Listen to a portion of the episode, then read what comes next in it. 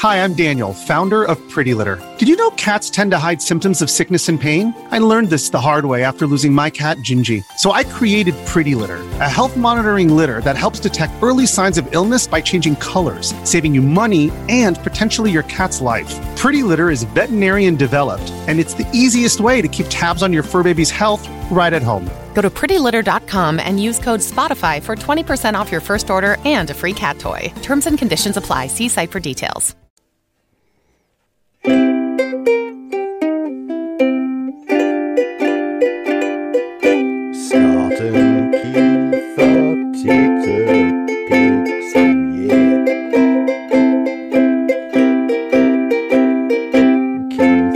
Scott and Keith are Titterpigs, oh yeah.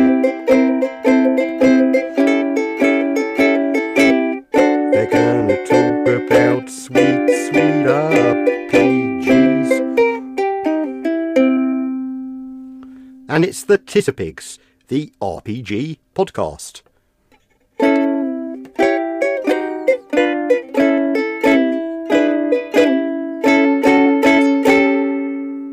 Am I getting paid for this one?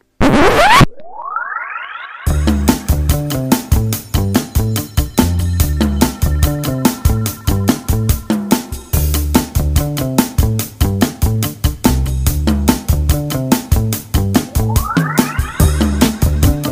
everybody, welcome back to the next episode of Titterpigs. This is episode sixteen and we are rocking it. Uh, thanks again for tuning in and listening to us ramble on.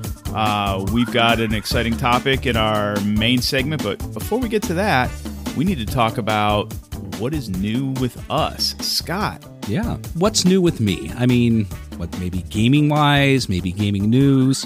You know, who knows? This this is going to change, you know, time to time. And and it's obviously going to date our episodes because, uh, you know, depending what's happening now, it's going to may or may not be relevant in the future. But for now, what is new with me so Scott, is... before, mm-hmm. what yep.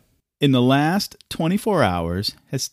And this is a term that I um uh, that you, you used off air that just, I got to use it now.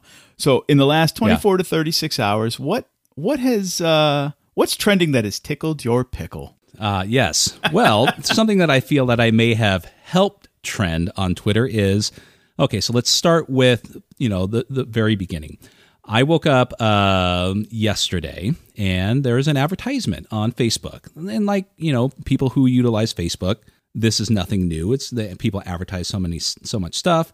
Like social media, they tailor it to your your search options, you know, your search history, whatever the case may be. Long story short, uh, D and D Beyond. You know, D and D Beyond, it, you know, came out with an advertisement for Dragonlance. Uh, Dragonlance is essentially, apparently, uh, is just about ready to drop uh, from um, Wizards of the Coast. And for those who are not aware, D and D Beyond is no longer a third-party um, company, but they are currently owned by Wizards of the Coast.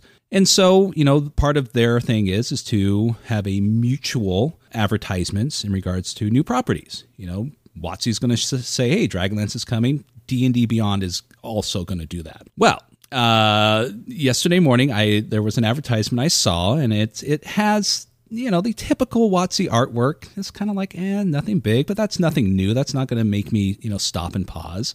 Uh, announcing... You know, the the world of Dragonlance was, you know, something I knew about, nothing big. But their selling line, or I guess their headline was, welcome to the world of Kieran. Wait, what? I'm sorry. Not just in the header, but also in the link below. Uh, I, I did copy and paste a picture of it and, and shared it on Twitter. Oh, my God. It's beautiful, too. And made kind of a, like a little skit of it. Uh, here, I, I should have it up. Yeah, okay. So the essentially the skit was WotC.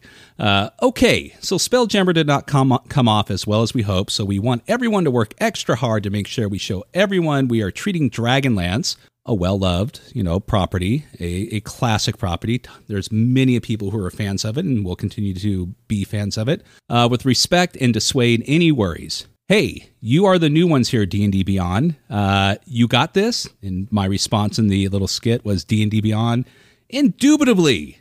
You know, we got it, boss. We're, we're, we're we've got this covered. Oh, you yeah. know, we're, we're D and D Beyond, man. We we know what we're doing here. And so the advertisement was bring Karen to your table, K Y R N N, uh, with below, you know, repeating that in the actual link. What? That is crazy, man. Somebody that, somebody's going to lose their job over that P R faux pas. Oh, God. I, I mean, and it's just skyrocketed from there, you know, not just from me and people sharing this thing, but other people have, you know, saw the same thing and they let it ride throughout, you know, well over twenty-four hours. It's gone Reissuing now. Issuing it. Yeah. But they reissued it hours later with new artwork until finally, I think after it started trending yesterday, they finally took it down and fixed it, but the damage was done. And I guess my point here is, classic settings from Dungeons and Dragons is something that people want for five e. Uh, the the old grognards do, you know, the younger generation are looking for something that's, you know, new and different to play in. And there's an interest in these things. You know, Dark Sun, Dragonlance, uh, Greyhawk, Spelljammer. Excuse me, I just threw up a little in my throat. But they really dropped the ball with Spelljammer. And so people are like crossing their fingers, hoping, okay, come on, guys, you got this. You learn from your mistakes. Treat Dragonlance with respect and bring us the world, you know, that we were expecting, you know, not just the old guys, but even the new guys who felt like they, what they did with Spelljammer was a piece of crap also. So out of the gate yeah, yeah. was this flow. Yeah. So, yeah, so that's, that's pretty much, that's in, in a very large and long nutshell. Uh, that's what's new with me in the gaming world and or gaming news. So, you know, good times. And it's still, it's still trending and it's still people are commenting. And I want to add before we go on to what's new with you, Uh, just about an hour ago, one of the co-creators of Dragonlance, Margaret Weis, popped on there, and her comment was, "Oh dear God, no." Uh, that is so fantastic. Yes. So when the creator of this world pops on there and sees her creation treated with this type of respect and dignity, and her response is that you may want to hold off on that pre-order. Uh, maybe wait till it comes out yeah, to see wow. if it's similar to. What Spelljammer was, and then uh, you know, you know, go from there. So yeah, so that's that's what's new with me. So Keith, what's what's been up with you, or what's new with you? Wow, I wanted to. I was going to mention a, a game I played this past weekend, but um, mm-hmm. I think I'm going to switch gears. And since we're talking about news, and you were talking about bring out your Karens or, or whatever, it kind of reminds me of bring out your dead. Ooh. So that that's my uh, my lead into the the crazy bananas um, Kickstarter that launched today, as of this recording, anyways, for the Monty Python role playing game. And right. holy moly, they're already they're they're coming close to three quarters of a million dollars already in less than twenty-four hours. Wow. It was like six hundred and something thousand just before we started recording. Oh yeah, holy they're over crap. half a million dollars, they- trending up to three quarters of a million dollars before before I eat dinner tonight. twenty-five hundred backers. It's bananas. Um, so, you know, a comedy game designed to be a comedy game and replicate the the shenanigans and the shticks and all of that stuff of Monty mm-hmm. Python. I'm a Monty Python fan. I've got the entire Flying Circus on D V D. I've got almost all of the movies, right. some of the live stuff on D V D. I wouldn't trade the stuff for the world. I don't know. I'm, I'm probably going to back it. I like the spoofy bits. I, I just don't know how it's going to come off as a game, though. Mm, yeah, yeah. There's there's a couple. I, I ended up backing it this morning, and this was even before it hit its you know Kickstarter goal. So wow, yeah. Uh, but but um, but I I've been listening to a couple podcasts uh, of them describing it in the game, and and out the door when it was first announced, I primarily thought it was going to be a focus on just Holy Grail material, but it's it's their uh, entire library.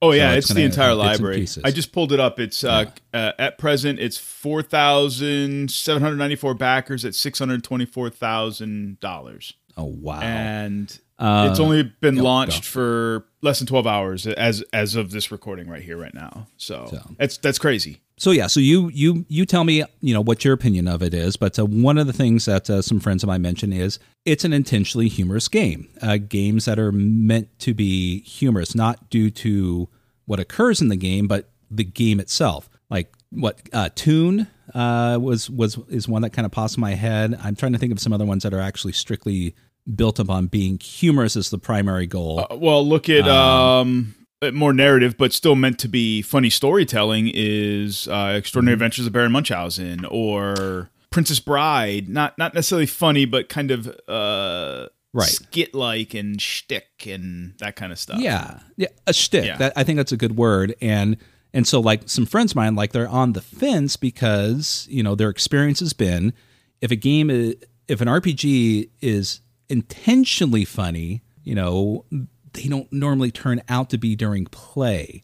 Uh, whether it seems forced or it just doesn't seem to be natural in, in the humor as right. it's played out. But you did mention one that uh, that may contradict that, and that's Baron Munchausen. Right. Because, you know, it's I don't think it's... there's it's a different kind of humor. It is. Uh, uh, and it's yeah. an imposed by the players in how they right. craft their, their story, their narratives through play. Right. The that's where the comedy element comes in. With them chiding each other into into telling crazier and crazier stories that are all uh, interconnected in some some crazy, strange way. This, I, right. I, I don't know. I've got to finish reading through the Kickstarter. The pitch video is mm-hmm. like the opening to the Holy Grail, you know, Flying Circus. Yeah, uh, more more mm-hmm. Flying Circus than Holy Grail, but it's in de- it's intentionally playing up the the nostalgia and the silliness and the puns and. So I, I don't know. I got a feeling I'm going to probably lean towards your friend's assessment, but you know what? Yeah. I, I've been I've been wrong before, so um, mm-hmm. I'm going to read through all the material and then make an informed decision based on what, what they're pitching at me as a consumer, and we'll go from there. Right. I, I think it may we may not be erring too much on the side of caution that this might be kind of like the Avatar R P G, where the fans are buying it, the collectors are buying it, but it once it arrives and maybe just on the shelf as a collector's item, it may never be played. I don't know. It's hard to yeah, say. Yeah, because I mean, yeah, as I, I said, I'm a fan of Monty Python and all things Monty mm-hmm. Python. So I mean, I'm, they yeah. might have me because of that. Yeah. I don't know. So I mean, I I, I own a bottle of their uh, Holy Grail beer. It's not that. No, it's not. Uh, so, so it's it's sat in the fridge for a very long Iron time. Iron Maiden's so, Trooper is yeah, much better. just, just saying from experience. So anyways, right. that's, uh, I wanted to piggyback off of the, the kind of the, the news, um, as for mm-hmm. what's new with me, there, there's other things, but we don't need to drone on about yeah. all that. So, nope. I, I think we've done a fine job just kind of, you know, catching up. So, uh, without further ado, why don't we see about rolling into our next segment?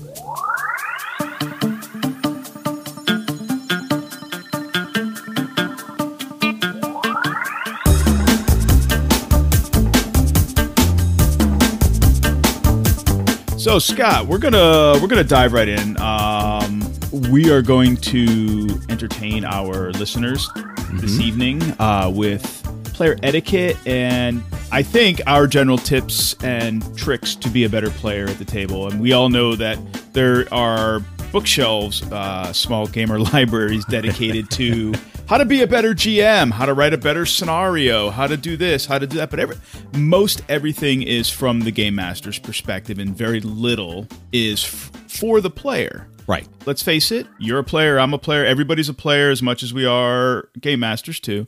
Mm-hmm. Um, there are there are things players can do coming to the table to make their, their experience better and those around them. Right.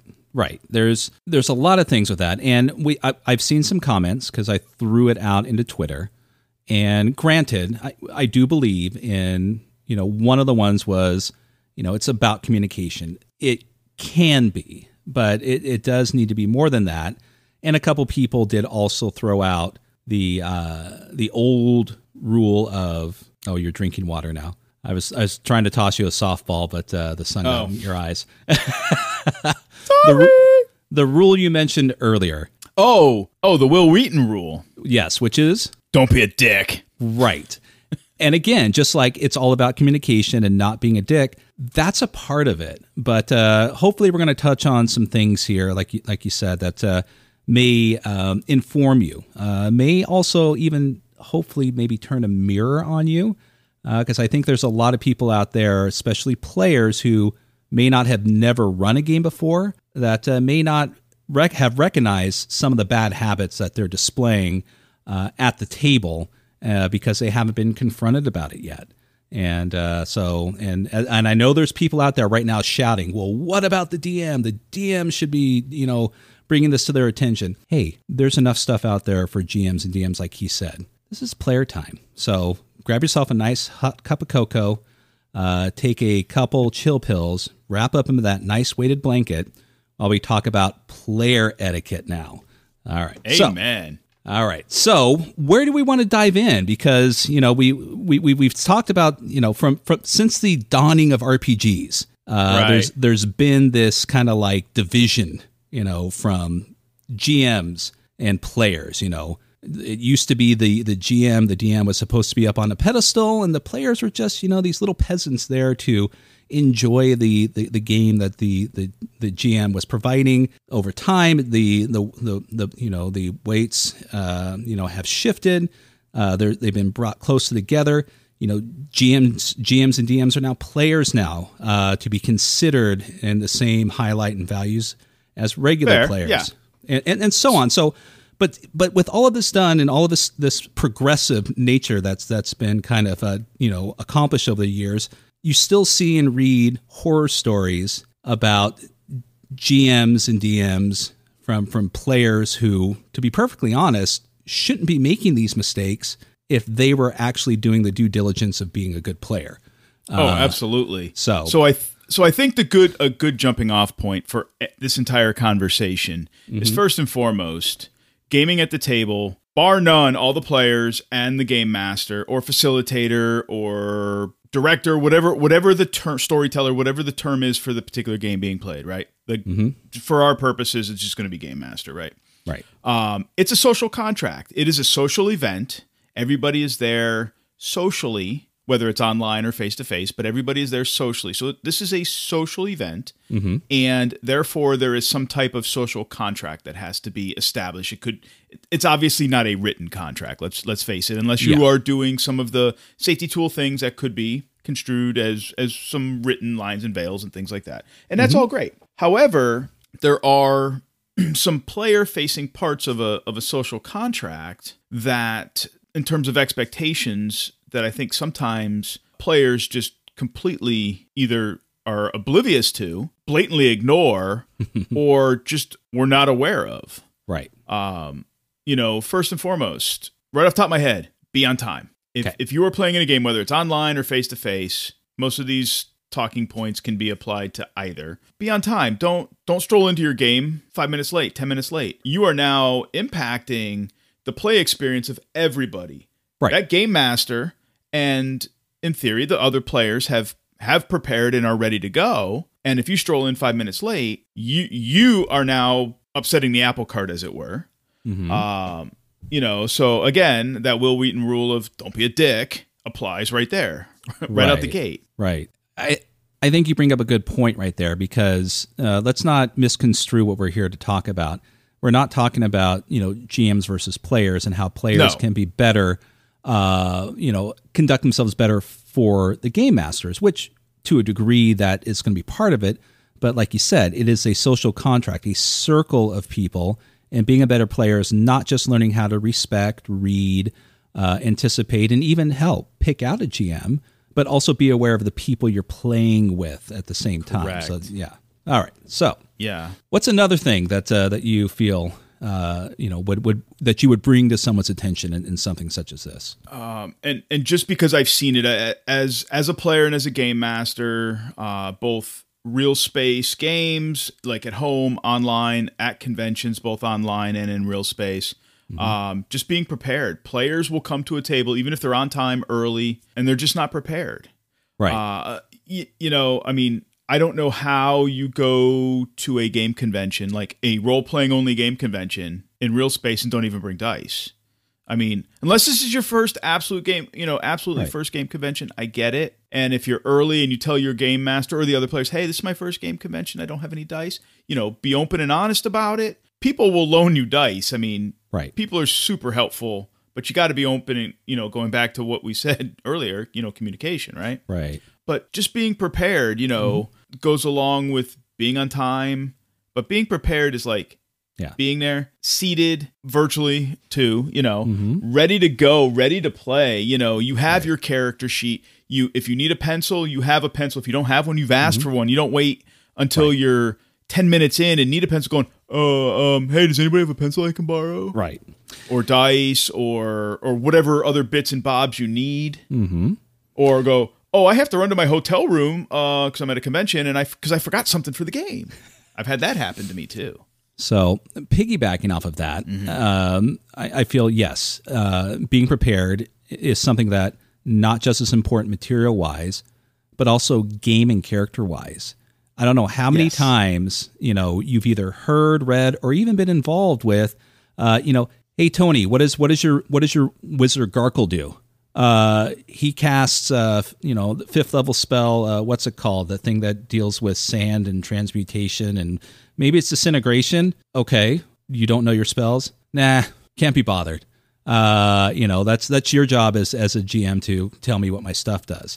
No, no, no. no. Your job as, as a, as a player is to be prepared to know and articulate your responsibility for the rules that you're playing within. The G M's job is to tell you the outcome of that uh, to a certain degree and also adjudicate and make sure the rules are being uh, properly followed. But you're the one that should be knowing what your player player character can or can't do, is capable of, the description of, of, of the stuff that uh, he's involved in, skill, magic spells, whatever the case may be. But know the game, know your character, know them inside and out when you're there at the table. We're not perfect. We're going to forget stuff, but don't just show up there literally only knowing what your character's name is and nothing else about them.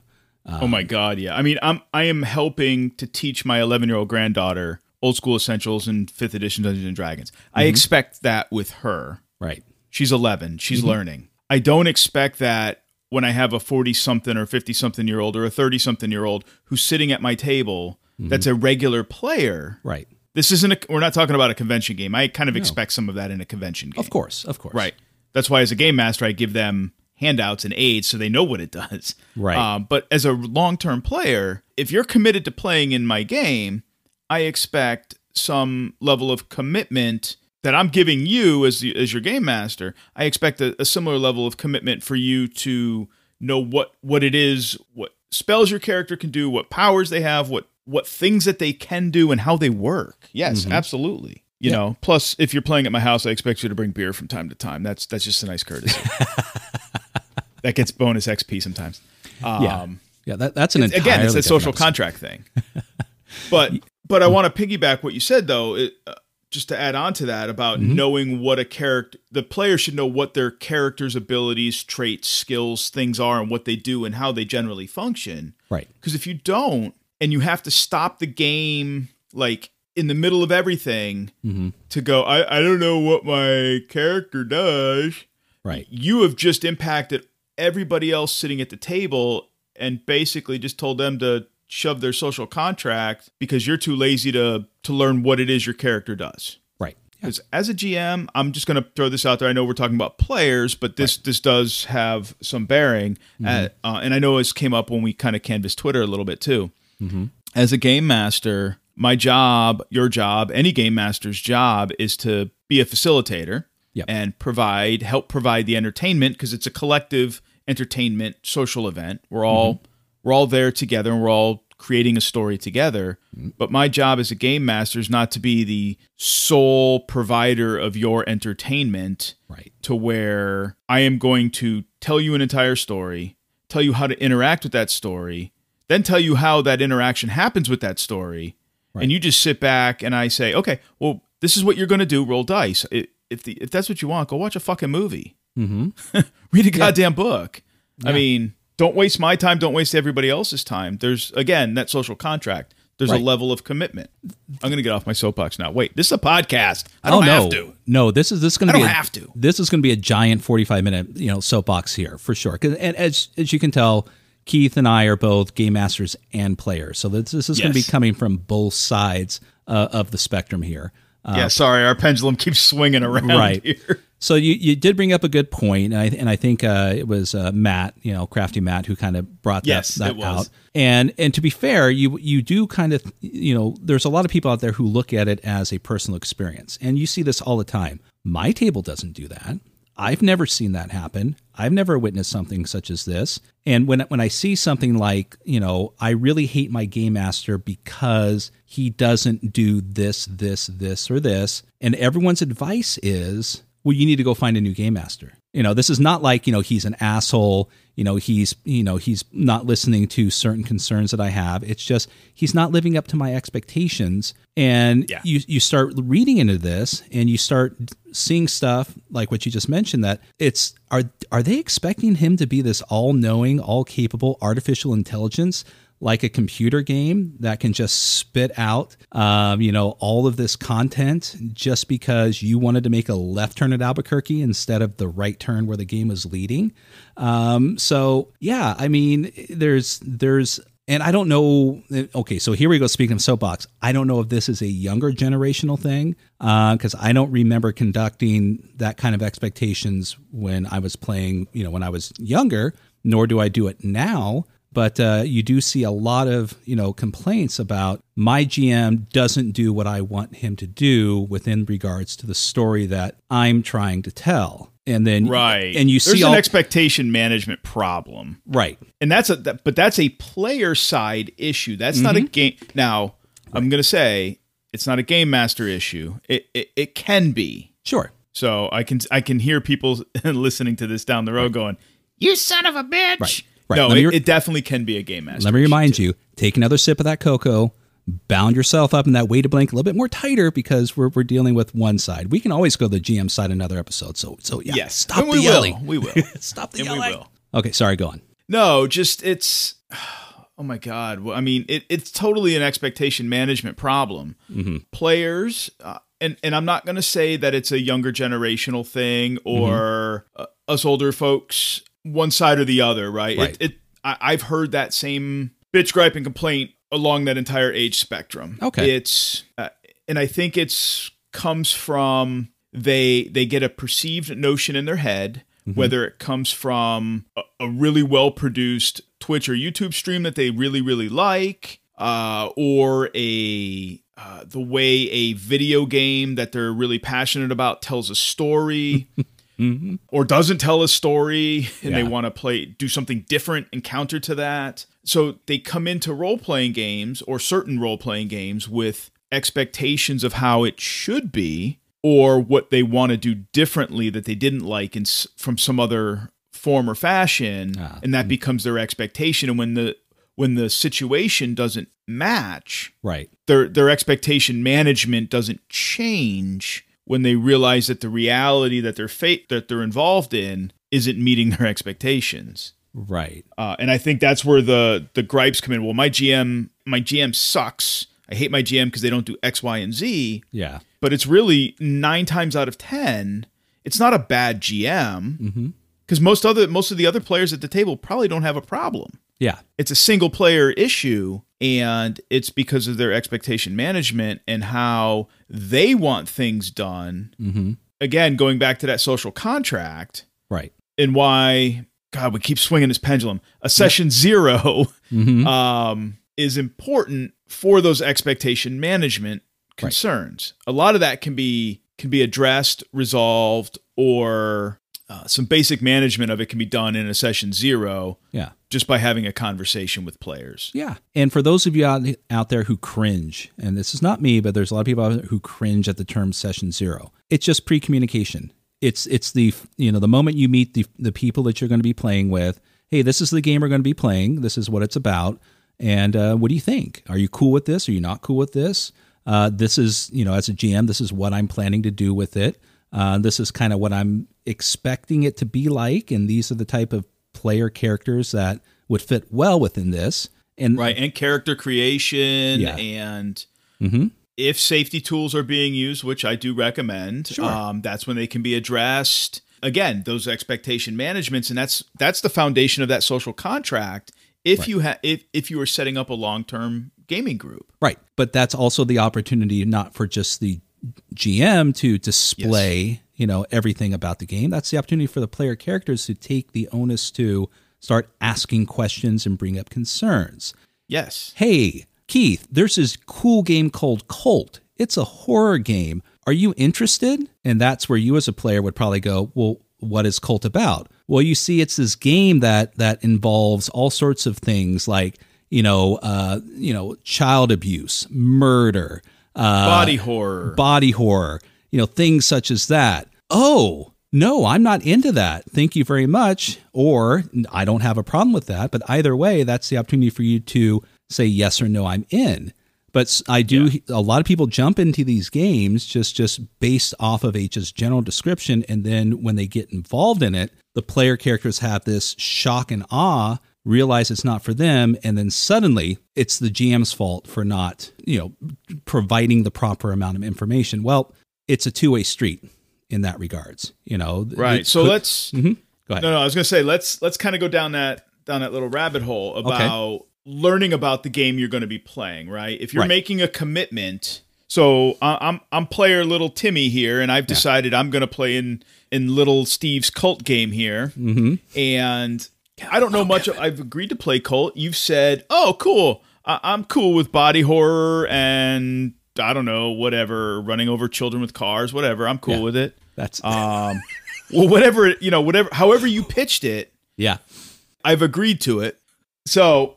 To go, you know, to just to explore this a little bit more, and this goes back to being good, you know, a better player and player etiquette is back to being prepared, right? Yeah. You, I've committed to your game of cult. So um, if I've committed to a long-term game, the expectation should be I'm going to make a, at least a small investment, right? Uh-huh. I've I've went and bought the, the book, whether physical or digital, doesn't really matter, mm-hmm. right? I've invested...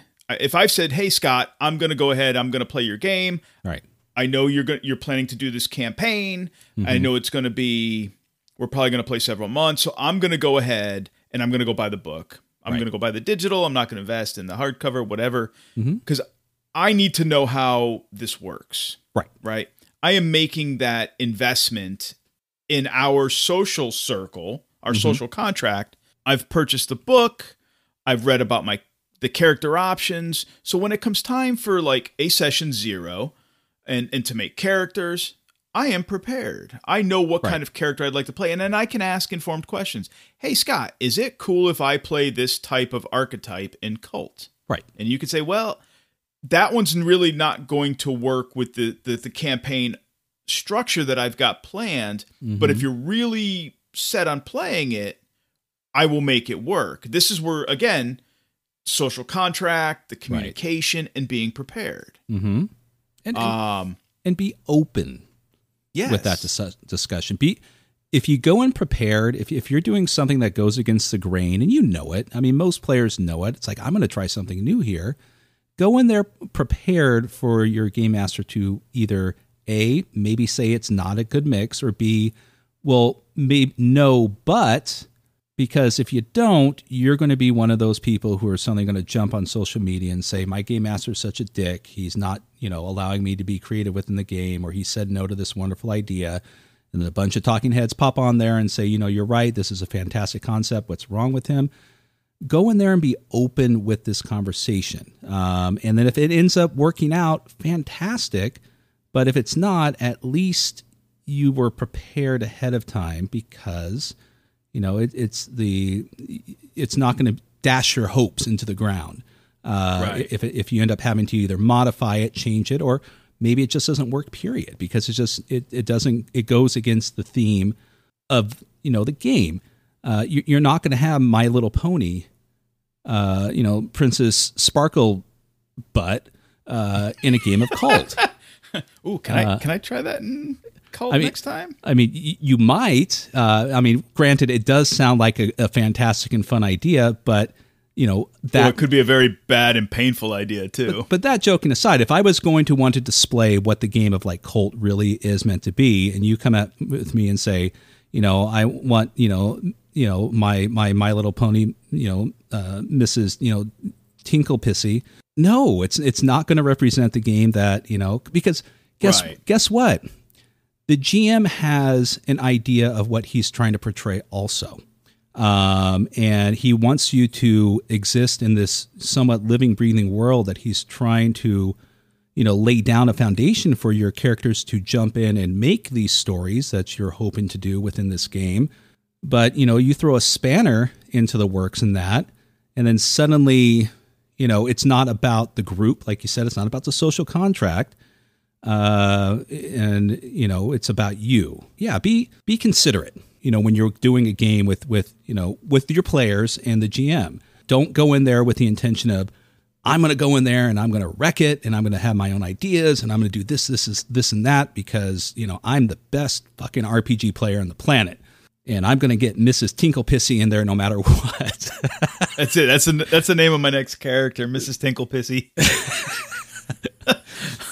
That's Mark that, my words. Ma- matron of mystery material right there for sure. Oh, hell yeah. Um, so anyways, um, so I, I've gone off on a tangent there, I know. And obviously, you know, show me on the, the D M's guide where the players hurt me. But um, but no, there's, once again, it, it, there's a lot of stuff you see out there.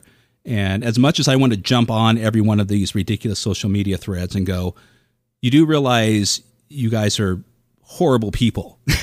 You're not yeah. in the right. You're you're in the wrong. But, you know, I just do what, what you should do and just ignore it and move on. But doesn't mean right. that it's still not out there. Um, so anyways. If I was your game master uh-huh. and I said, hey, Scott, uh, since we're going to play Cult, mm-hmm. I need you to go ahead and read over, since this this is some stuff that your character can do, I mm-hmm. want you to read over these mechanical elements, you know, in this section of the book. Right. W- what is the expectation? Are you going to read it, or are you just going to be like, well, he'll tell me how to do it when I get to it? Uh, for me personally, and I'm just talking about Scott, yes, sure. I'm going to read it. It's either going to happen shortly thereafter our conversation or up to two hours before we're playing. But one way or another, you got to be, you damn sure yeah. that I will be reading that. Um, there's no way I'm going to pop into a game if either A, a player has asked me to do something, let's say we're two players planning something, or B, the G M asks me to do something that I'm going to go in there and say, you know what, you know, fuck, I forgot. Pending life excuses, of course. Life excuses Fair. always I mean, take precedent. Yeah. But yeah. Right. So again, if anybody's keeping tabs, we kind of seem to have a, a couple of central themes here. Yeah. Be prepared. Don't be a dick. Mm-hmm. This is a social contract between you and the other players, mm-hmm. and along with your game master, because they're a player too.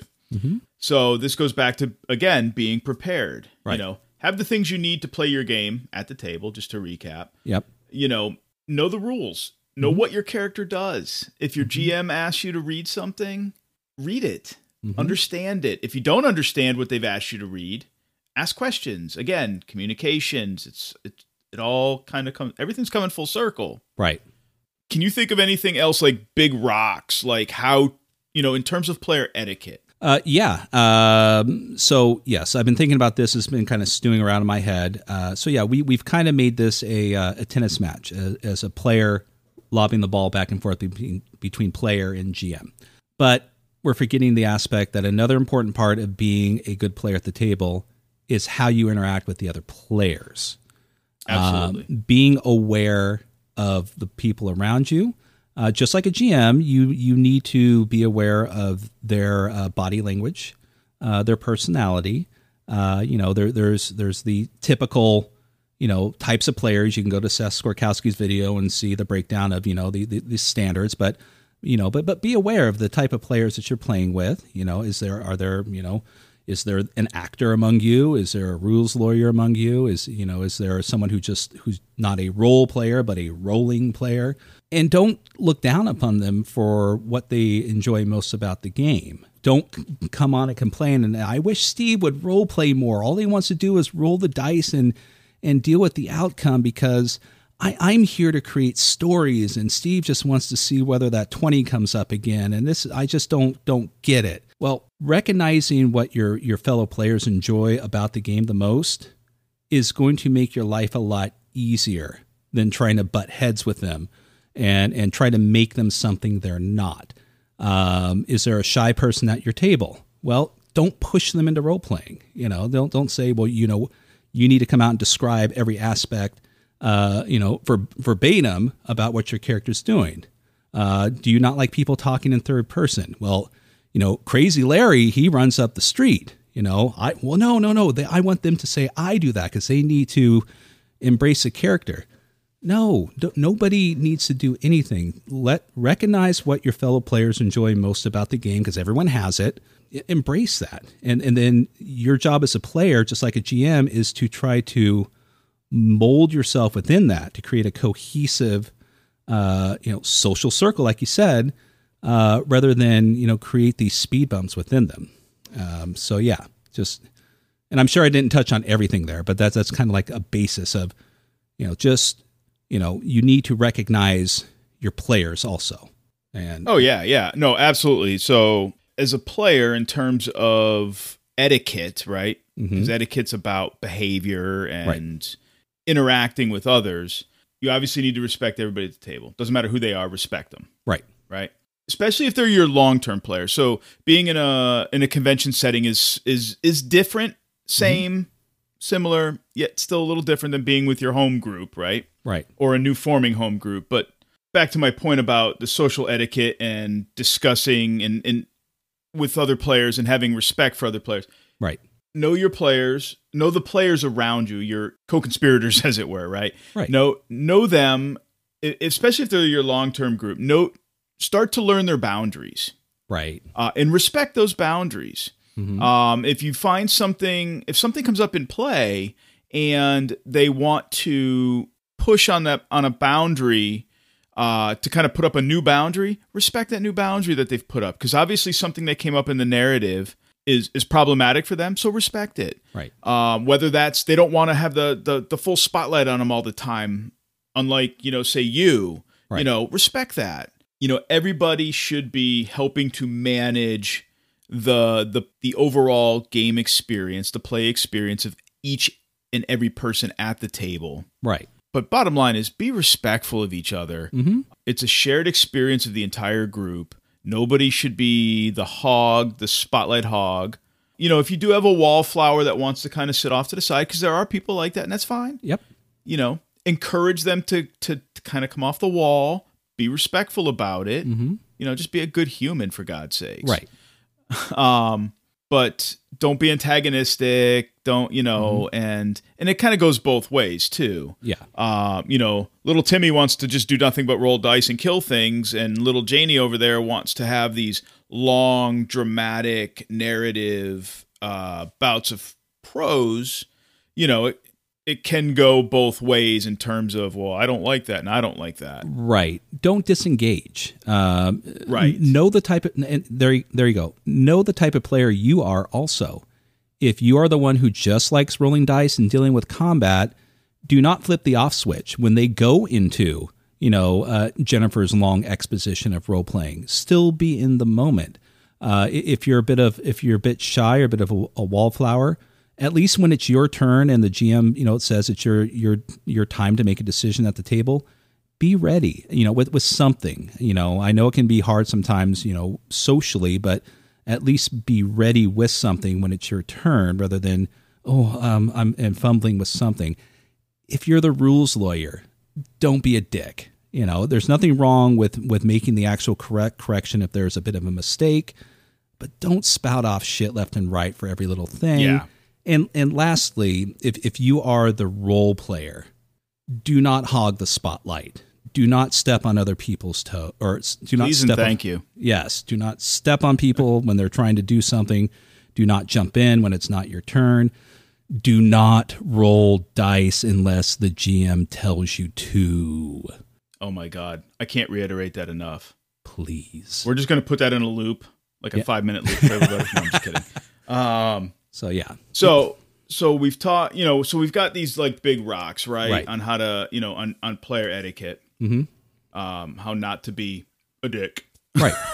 um, being prepared, social contracts and all that. Mm-hmm. Let, let's give, so we've kind of identified like some, some things, right? Right. Let's give listeners like, additional things that they can do to improve. Sure. So we can, we can end this segment on, you know, on, a, on an up note, right? An upbeat. Absolutely. And, and enough grinding people into the ground with our own personal judgment on how because we love all of you. Oh yeah. You know, it's do not do as I do, do as I say, right? Okay. Right. No, no, because no, we are perfect. Just admit it. Okay. Stop, stop recording now. That's what we'll put on the loop. Uh, but no. So anyway, so yes, you've got some things that maybe we could, uh, you know, focus on the positive, you know, improvement, not just don't right. do this, but here's what you can do to be better. I'll throw one out. Um, okay. every January, mm-hmm. commit to commit, just commit yourself to trying five new games. Ah, as a player, play, find a way to play as a player, five new role-playing games you have never played before. Mm-hmm. Doesn't matter if they're storytelling games, something fantasy, something sci-fi, bleh. Um, but I've done it. I've done it. Yes, you have. I've witnessed uh, it several times. Even a sci-fi like spaghetti western. Ooh. Yeah, everyone's got to eat their it. broccoli. Everyone's got to eat their broccoli every once yes. in a while. And, and and Keith did. But try playing five new games. And the reason I'm suggesting that is, A, it will allow you as a player to broaden your uh, field of potential field of interests, right? Mm-hmm. And and to know and to help identify things you like and things you don't like in terms of genres, mechanics, experience types, mm-hmm. uh, things of that nature. And it will also help you to identify specific games that, nope, I don't like this game. I'm not, if I have the chance to come up to play it again, I'm not going to play it. Right. Or, or find new, you know, you may find your new favorite game. Oh, you also may find that there, even though player etiquette is universal, there's different etiquette per different game, you know, how you True conduct story. yourselves within that game. So broaden your horizons. I, I absolutely one hundred percent agree with you. Playing D and D and running D and D is not the same as running Call of Cthulhu and playing Call of Cthulhu uh, right. or any other game out there. So if you're sticking to just one specific game, it's not going to be a universal trait that will be applied everywhere. Broaden your horizons, be flexible. Yeah. yeah. Cool. Cool. And to piggyback with that, and then I'll I'll pass the, the mic back to you, but to piggyback on that, make sure that the, the games are different, but also make sure if you can, try to play them with different players, with other players, mm-hmm. uh, other game masters and other players. Again, it's for that experience. You broaden your social circles, your social network, right? You right. find new players that you like gaming with. You find new players you don't like gaming with. You find great game masters. You find not so great game masters. And your your social circle uh, expands and contracts and expands and contracts and, you know, kind of weeds itself in a sense.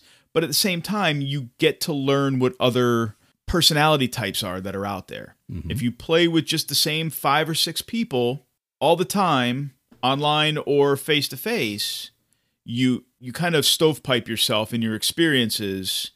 And when then when you do get a potentially a rare chance to expand out, it's it's kind of shocking. So mm-hmm. if you if you have the goal every year of playing new games and playing new game, those same new games with new players when possible. Right. It's not always possible, but when possible, socially you grow too.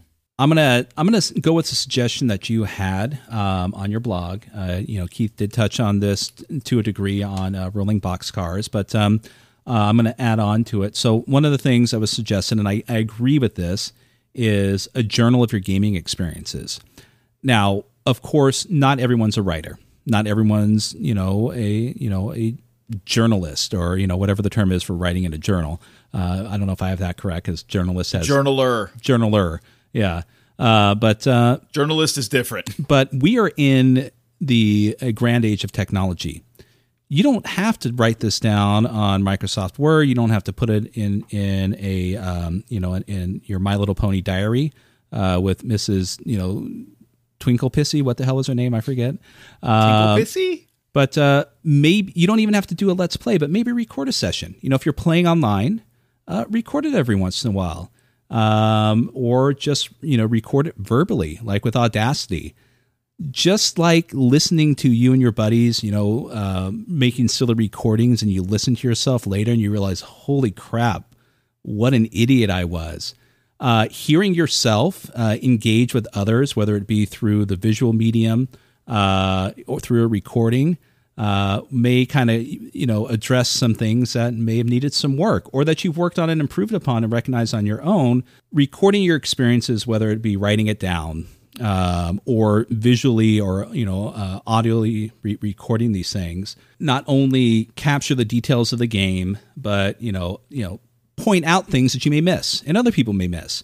And plus it sounds like fun. You know, can you imagine at the end of the year, you know, the, the few games that you and I played in with everyone and we sit down and we actually watch ourselves.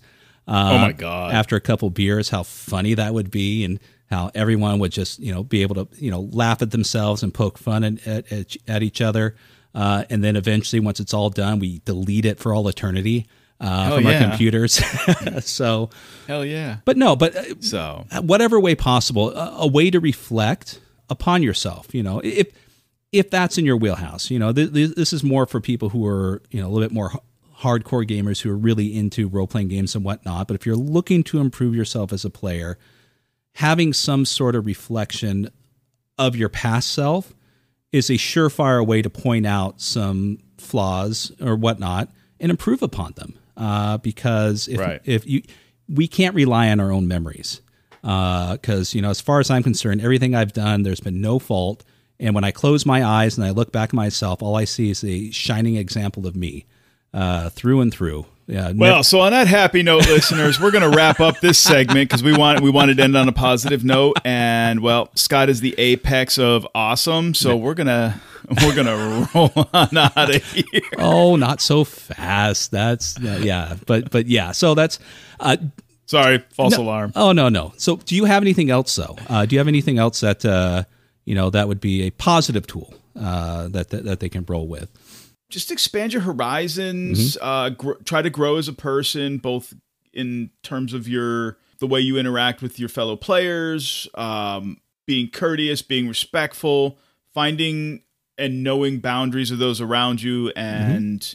you know, respecting those and, and being vocal, politely vocal about your boundaries mm-hmm. and conveying those and being open to other people. You do that by just having different experiences. So again, I go back to play some new games, play some new games with some new people. That helps you, in my opinion, that helps you grow as a person, as a gamer.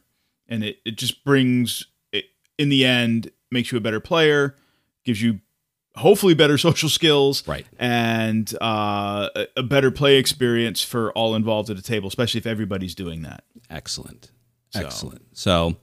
Um, we'll be conducting a seminar here, uh, the, the Titterpigs Be a Better Player seminar, uh, at Lake Tahoe next year. So, uh, send us your checks and, uh, you know, next winter, uh, bring some skis and, uh, you know, we'll, we'll have, Hell a, yeah. we'll have a symposium and, and you can find, you can find Keith on the bunny slope. 'Cause, uh, I don't ski, but it's okay. Actually, just send us your money. We'll figure it out later.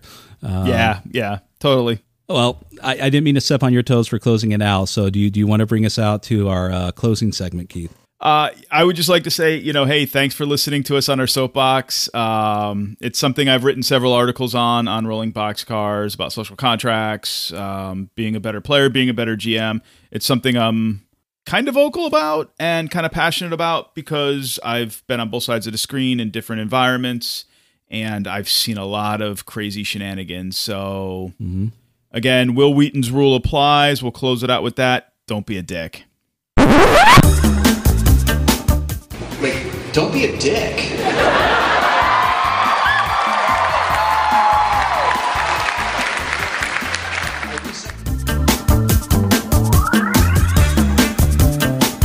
Thank you for listening to this episode of Titterpigs. Give us a follow at Titterpigs on Twitter, join our Facebook group, or drop us an email at titterpigs at gmail dot com.